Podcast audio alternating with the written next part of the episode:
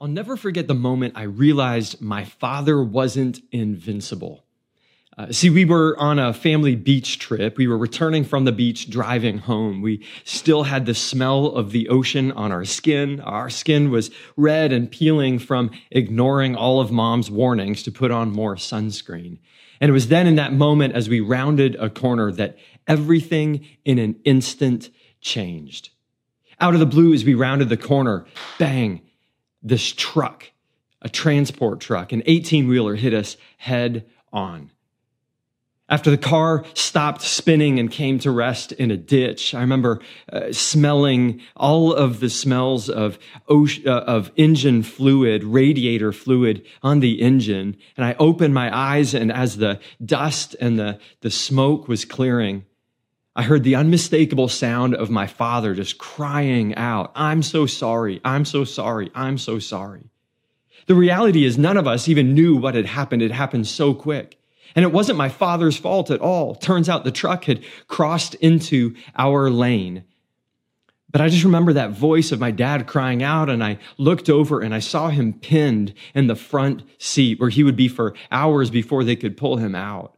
And hearing his voice, I'm so sorry, I'm so sorry, I'm so sorry. There are certain things in life that in an instant can make us feel very fragile very quickly. That was one moment for me, but it seems that we're in another now. This moment in our lives where we can feel very fragile all of a sudden, very quickly. And it leads us to all of these questions. How long will this last? How far will this go? How close to home will this hit? And it's in the midst of these questions that we wrestle with where our footing is, where our security is, where stability will come from. It's easy in these moments then not only to feel fragile, but to wonder, to wonder, what do I hold on to? And that's the question we want to wrestle with then. What's our anchor? What's your anchor in times like these? What do we hold on to that won't give way when everything else around us is changing?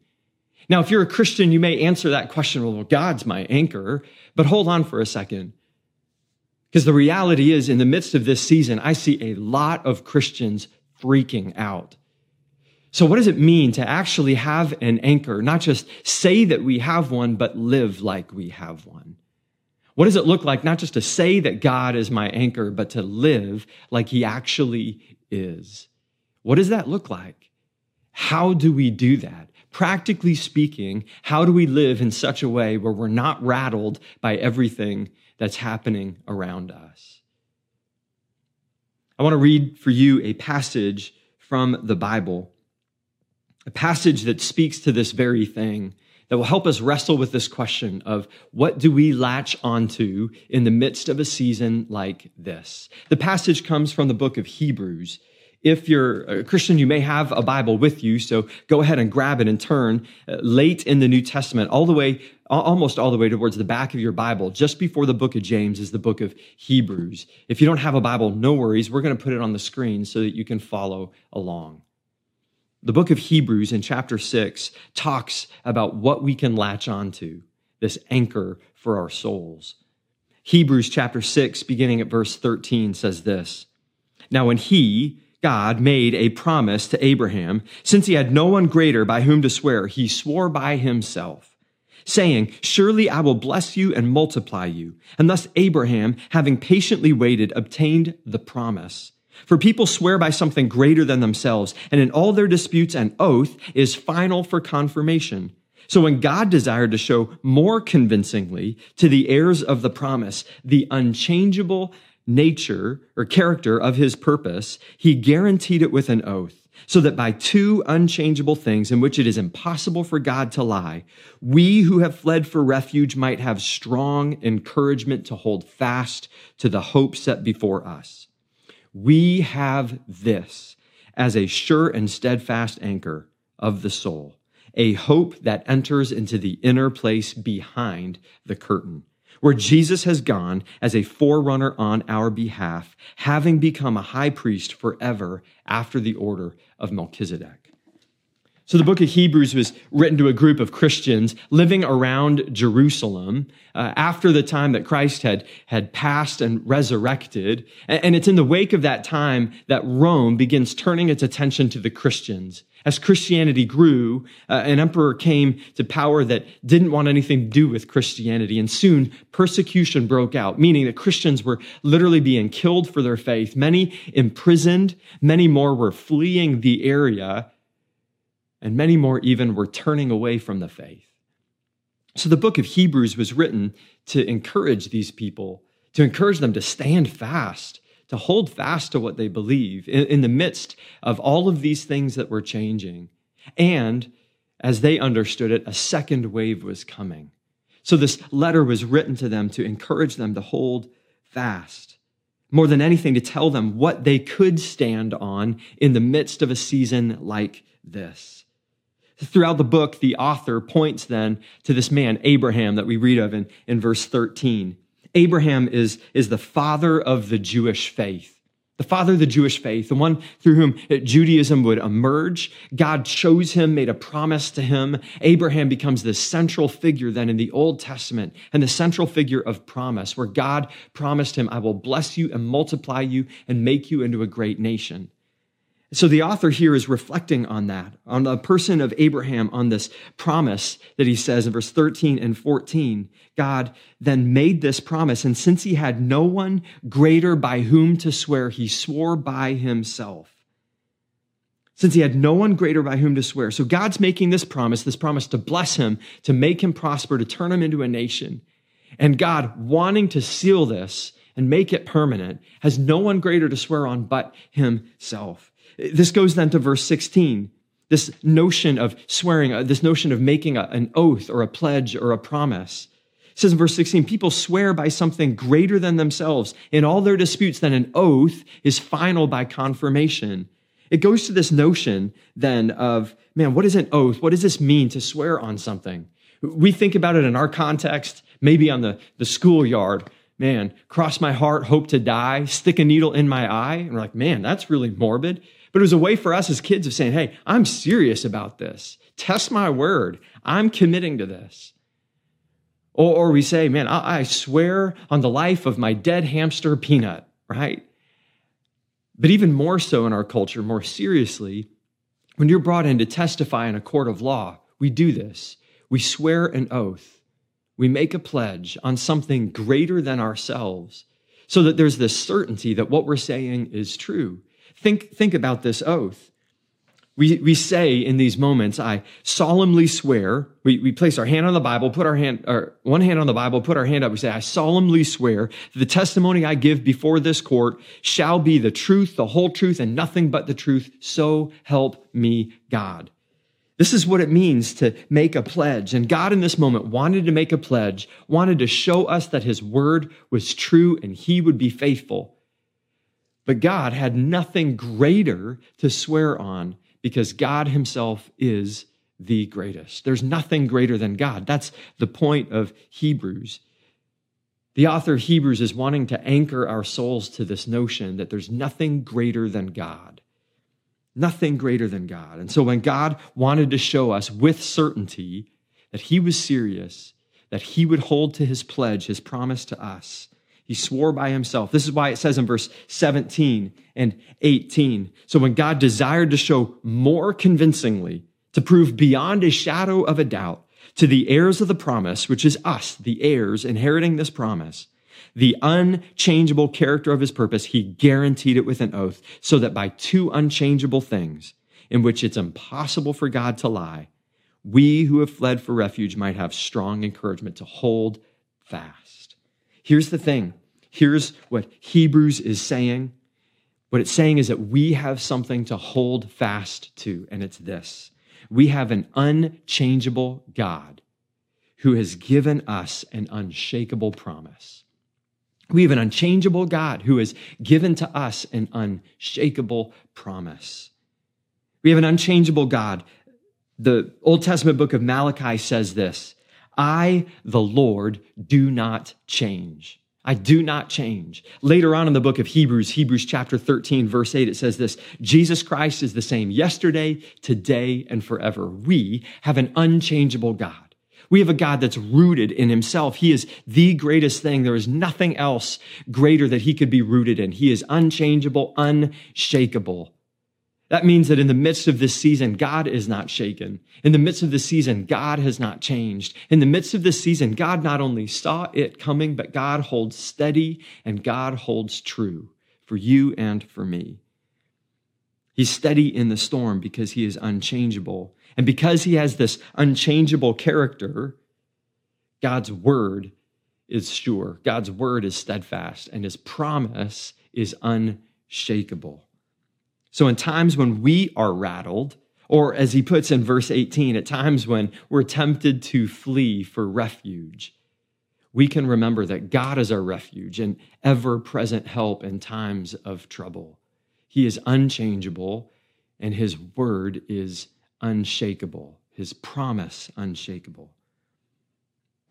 See, we have this hope, it says, and the hope is that Jesus has redeemed us Jesus has secured something for us the hope of heaven and eternity with Him. This notion of unchangeable, unshakable, unmovable, it reminds me of this old legend. It's a legend of, of a warship that's traveling across the ocean and late one night sees on the horizon a light directly ahead of him. And so he, the captain of the ship turns to his signalman and has the signalman signal out to this ship on the horizon that it needs to change course so that they don't have a collision. And so he calls the signalman, signalman says to him, uh, send this message. We are on a collision course. I advise you change 20 degrees east. Everyone waits and the signal comes back from this light on the horizon. The light on the horizon signals back to this ship. I advise you change your course 20 degrees west. Agitated by the response, the captain orders his signalmen again. Tell them this. I am a captain. I order you to change 20 degrees east. They wait, and sure enough, a signal comes back. I am a second class seaman. You change 20 degrees at this, the captain is infuriated. He orders the seamen to, or the signalmen to respond. And he says to him, I am a battleship. Change course now 20 degrees east. Everyone on the bridge is quiet. Suddenly, a response comes back from this light on the horizon, and the light signals back to him I am a lighthouse. We're not going anywhere. See, it's this notion of that which is unmovable, that which is unchangeable and unshakable. That's what Hebrews is saying God is in times like these, in storms and seasons like these. God can't go anywhere. God will not go anywhere. He is an immovable rock. He is our refuge. And we can anchor ourselves to that that He is an unchangeable God and He gives to us an unshakable promise. But there's two last verses in the text. Read them with me.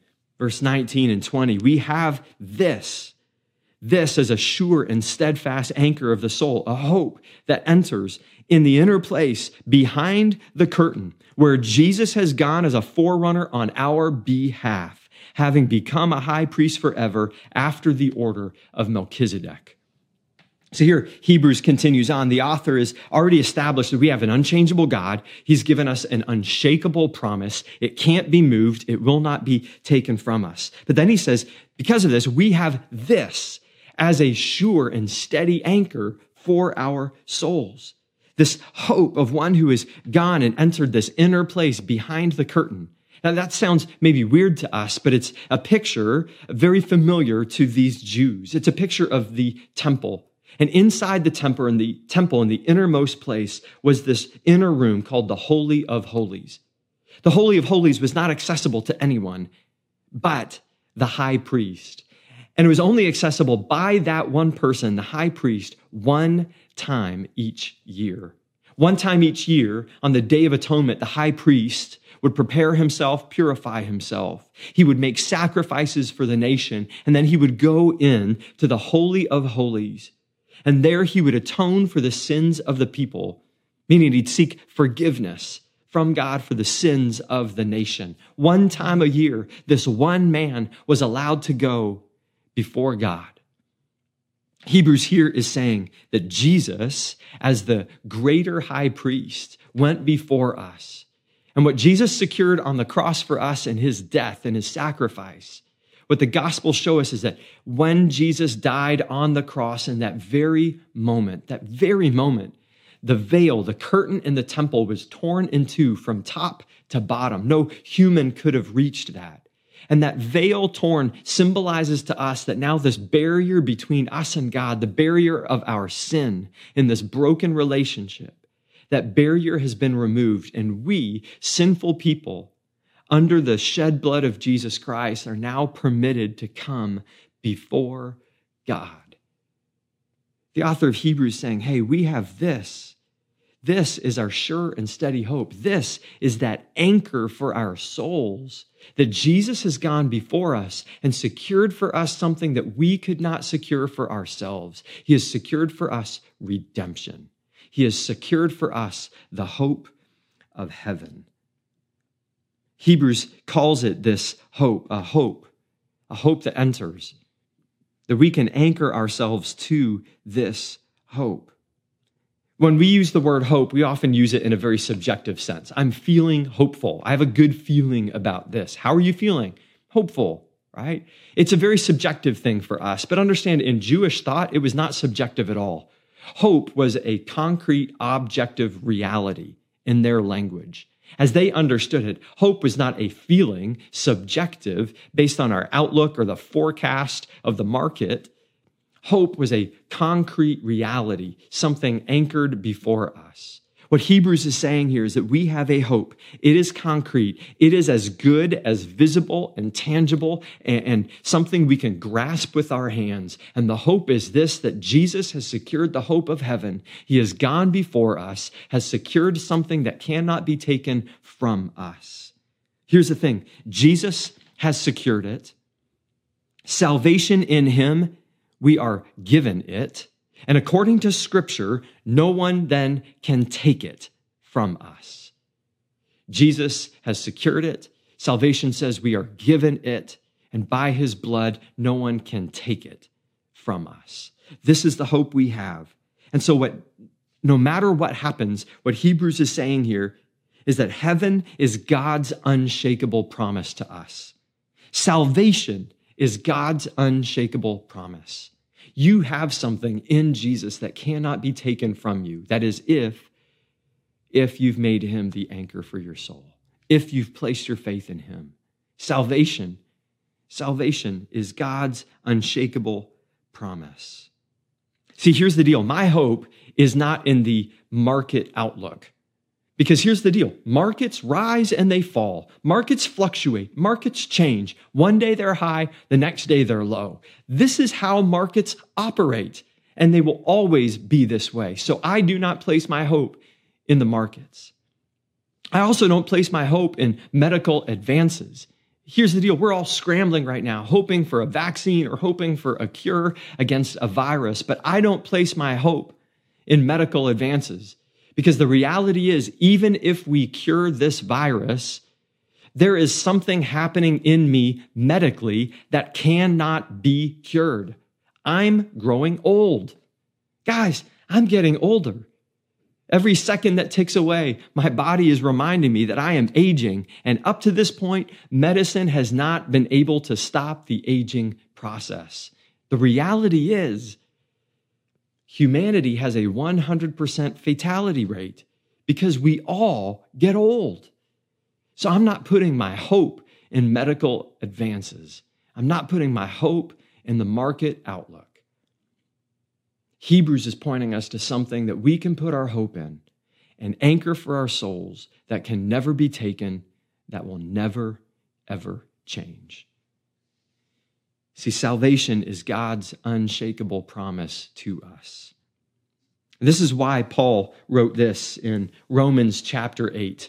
Romans chapter 8, Paul wrote this For I am sure that neither death nor life, nor angels, nor rulers, nor things present, nor things to come, nor powers, nor height, nor depth, nor anything else in all creation will be able to separate us from the love of God that is in Christ Jesus our Lord. Nothing can change what God has secured for us. See, we have this hope, this anchor for our souls. I love that term, anchor. And then it would go on and say that Jesus is the forerunner who went in before us and secured the anchor. You need to understand that in the first century, they didn't view anchors the way that we did. They didn't operate the way that we see them now. We drop a, a steel or iron or, or aluminum, whatever it is, anchor off of the back of our boat, right?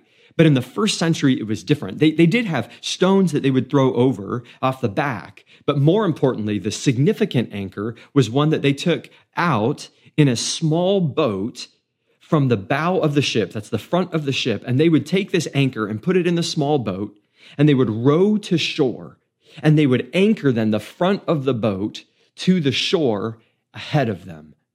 What Hebrews is saying is that Jesus has gone before us and done this. In fact, that little boat that they would use to row to shore, that boat and that man was called the forerunner. So Hebrews is giving us this picture from first century thinking that, hey, this thing has gone before us. Jesus has gone before us and he's secured something ahead of us that cannot change. And here's the deal. I can look over here and, and, and, put my hope in the market. I can look over here and put my hope in medicine. But what Hebrews is calling us to is to stare straight ahead and to fix our eyes on the hope that is before us Jesus and what he has secured for us, the hope of heaven. Salvation is God's unshakable hope. The question is, the question is, what are you looking to right now in this season? What are you putting your hope in? And really, the question is, how do we make this real? How do we make this text real? What does it look like practically, tangibly this week to anchor ourselves in this, in this promise and in this hope? So, three simple things as we wrap up.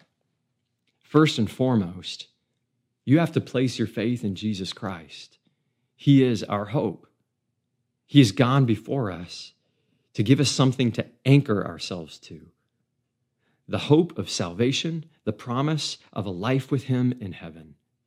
And here's the concrete reality of this Jesus doesn't just secure for us a life here free of guilt and shame and sin. No, Jesus secures so much more.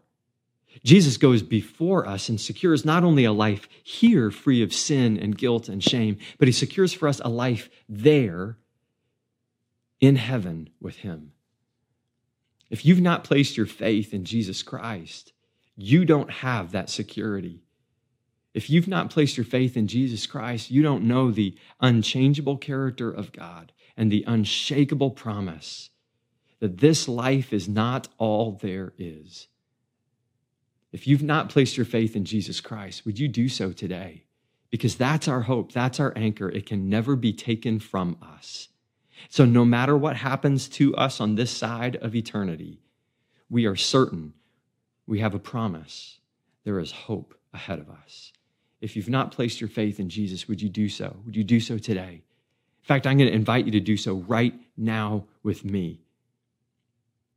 Would you just close your eyes? And if you've not placed your faith in Jesus Christ, would you, would you do so now? What the scriptures say is that we, when we place our faith in Him, meaning when we confess our sin and when we invite God's forgiveness of our sin, then we are saved in that instant. Would you place your faith in Him right now with me in prayer? And if you don't know what it looks like, if you don't have the words to pray, would you just pray along with me now, wherever you are? Pray these words to the Father. He hears you. That, Father, I've anchored myself in other things. I've trusted the markets. I've trusted money. I've trusted medicine. But Father, I realize today that all of those things will fail. None of them can last. And so I fix my eyes on you. I choose to place my faith in you. Father, would you forgive me of my sin? Lord, would you change me from the inside out? Would you teach me how to live for you, for your glory, anchored in the hope and the promise of heaven? Lord, I confess that sin. I ask your forgiveness. I ask it in Jesus' name. Amen. If you want to talk to someone about a decision you've made or let us know how God is moving through this series, visit nebc.ch/contact. Be sure to stay connected with us throughout the week on social media or by subscribing to our weekly podcast. You can also stay up to date with the latest information about what's going on here at Northeast by subscribing to the Northeast News, our periodic newsletter that comes right to your inbox to keep you in the know. Thanks for listening to today's message, and we hope that you join us as we continue to make disciples on mission for Jesus Christ.